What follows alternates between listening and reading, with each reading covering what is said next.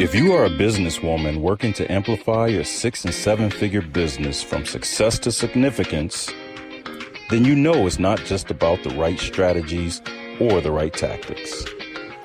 It's more and more about high caliber people around you, your team, your collaborators, and advisors that can open doors for you and widen your reach.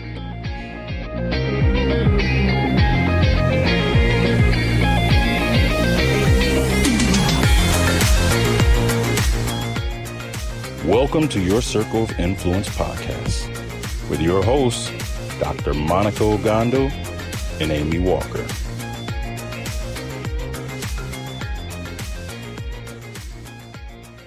Welcome, everybody, to your Circle of Influence. I'm your co host, Dr. Monica Ogando. And I'm Amy Walker. We are delighted that you are here because we're going to get into the nitty gritty today with our with our topic creating content that your audience wants to consume. Now what you may not see in the title when you opened up this episode was our par- parentheses. We put in our parentheses without proselytizing or navel gazing. And amy and i had a giggle about that because yeah because i had no idea what she was talking about. I was like what is navel gazing the, the last time that we had this conversation, Amy, you said to me, You lost me at proselytizing, but what the heck is navel gazing? I was like, Ah, this is going to be funny. so, this is going to be good, especially amongst you smart people. This is for you, smart people. So just just so that we can be operated from the same sheet of music, proselytizing is kind of like trying to convert someone you know, trying to or, or convince them of something, right? So you get kind of preachy. And then navel gazing is is a little bit like um, just kind of being self-absorbed and making comments about your own thoughts etc it's kind of self-indulgent right so so there's a difference between being self-observation impartial self-observation because that requires reflection and it requires that you take action on your own feedback but navel gazing is kind of self-indulgent it's just kind of like talking smart for the sake of sounding smart, not necessarily because it adds any value to anybody else, right? And so you want to avoid those two like the plague when creating mm-hmm. content that your audience wants to consume. The thing that you want to lead with is how is this going to make my audience's life or business better, faster, more money, um, easier to handle, less uh, uh, pressure, or how are you going to make your your audience's life more impactful because you're sharing this content. And part of that may be about creating relationship with you, right? Because you want to you want to build that know, like, and trust factor. Uh, but mm-hmm. but not too much. Not too much though. Do you know what I mean? My little my little Dominican accent came out. I have so bit. many things to say about this. Yes, go for so it. So many things to say about this. So okay. okay. I've been going through this with my YouTube channel recently. Mm-hmm. So um, I've had my YouTube channel for a couple years and it's done okay, but it's not like picked up and been amazing. And like I can, you know, I can get my videos to rank um, for keyword research and I can get like, there, there's numbers on the back end that they all, you look at it and you're like, oh, that's okay. That's okay. That's okay. That's okay. And so I went and I was like, you know what? Let me look at the biggest channels out there and see what they're doing. And they're not business related. So when I, this is the other thing, when I look at my channel versus my competitors' channels, I'm like, I don't understand why my per, my content's not performing as well as theirs is because it's just as good. Right. Mm-hmm. So like what's the difference? So I I took a step back and I was like, I'm going to look at the top performing YouTube channels out there and I'm going to see what they're doing and um, and look outside of my industry. And there was a couple things that I noticed. Number one, they love their content. Like they are having so much fun while they are making their content that you can just see it's something that they are doing from a space of they all made channels based around what do I want to do the most, right? Like there's so much um, personal satisfaction in it. Mm-hmm. The second thing that they do is they create really watchable content. Like you want to keep watching because they're telling a great story and it's it's not just educational and it's not just informative. It's like how do I present this content in a way that people want to consume it? How do I like deliver like you know when there's a difference between if I make you know, food at home and everyone slops it on their plate versus you take the same food at a restaurant and it's really beautifully presented. It's mm-hmm. like, oh, these are fancy mashed potatoes, but they're just mashed potatoes, right? but like, but they're arranged and, you know, the vegetables are laying across, like, it's just, it's fancy versus not fancy. And so I went back through and I started re, um, re envisioning my content. So, for example, if I was going to teach people how to do something, it was like, okay, so what can I do in order to teach? Instead of it just be me talking and teaching, these are the tips for how to do this thing. How can I present this in a way that there's like some you there's some watcher buy-in that at the very beginning they buy into a story and we're going on a journey together and they are invested they want to stay until the end how mm-hmm. can i mm-hmm. create that Mm-hmm. How can I make it fun? How can I enjoy filming this content more? And and then also, how can I make these like watchable TV episodes? And so it's been really fun to go through this re uh, revamp of my YouTube channel. And I'll tell you kind of some of the things that we came up with is as we were talking through things, I was like, you know what's fun? What would be so much more fun is to actually watch a business owner do this and and like watch the results that it creates. And so instead of it just be telling you this is what to do, what if I tell you what to do? And then I'm actually working with a business owner on this and you're getting to see what the experience was like and feel their drama of like, oh my gosh, I hate this. Like this was the worst thing I've ever had to do. And then get to yeah. the point where like, okay, it wasn't that bad. And I loved it because it worked, you know, like yes. actually get to see that experience. And so um, it's made me really think through all of the content that I'm creating across multiple platforms and recognize that there's a lot of time that we're talking for mm-hmm. our content, we're talking, I'm doing air quotes right now, that is just hot air. We don't really care about what we're saying. We're just posting because we need to post for the algorithm. Yeah. And so, my question is how can we look at our content from a different way and create content that is both what you're talking about, Monica, where it's like, this is what the clients are asking for, this is what they want, it's geared towards them. But mm-hmm. also, how can we reimagine it so it's fun to watch, it's fun to engage with, and it's fun to make? Like, mm-hmm. I just got done uh, doing a which is why I wasn't on Clubhouse with you last week. I was filming with my film crew. We laughed our butts off every single day that we were filming. Mm-hmm. We had such a great time. It was so fun. It was so creative.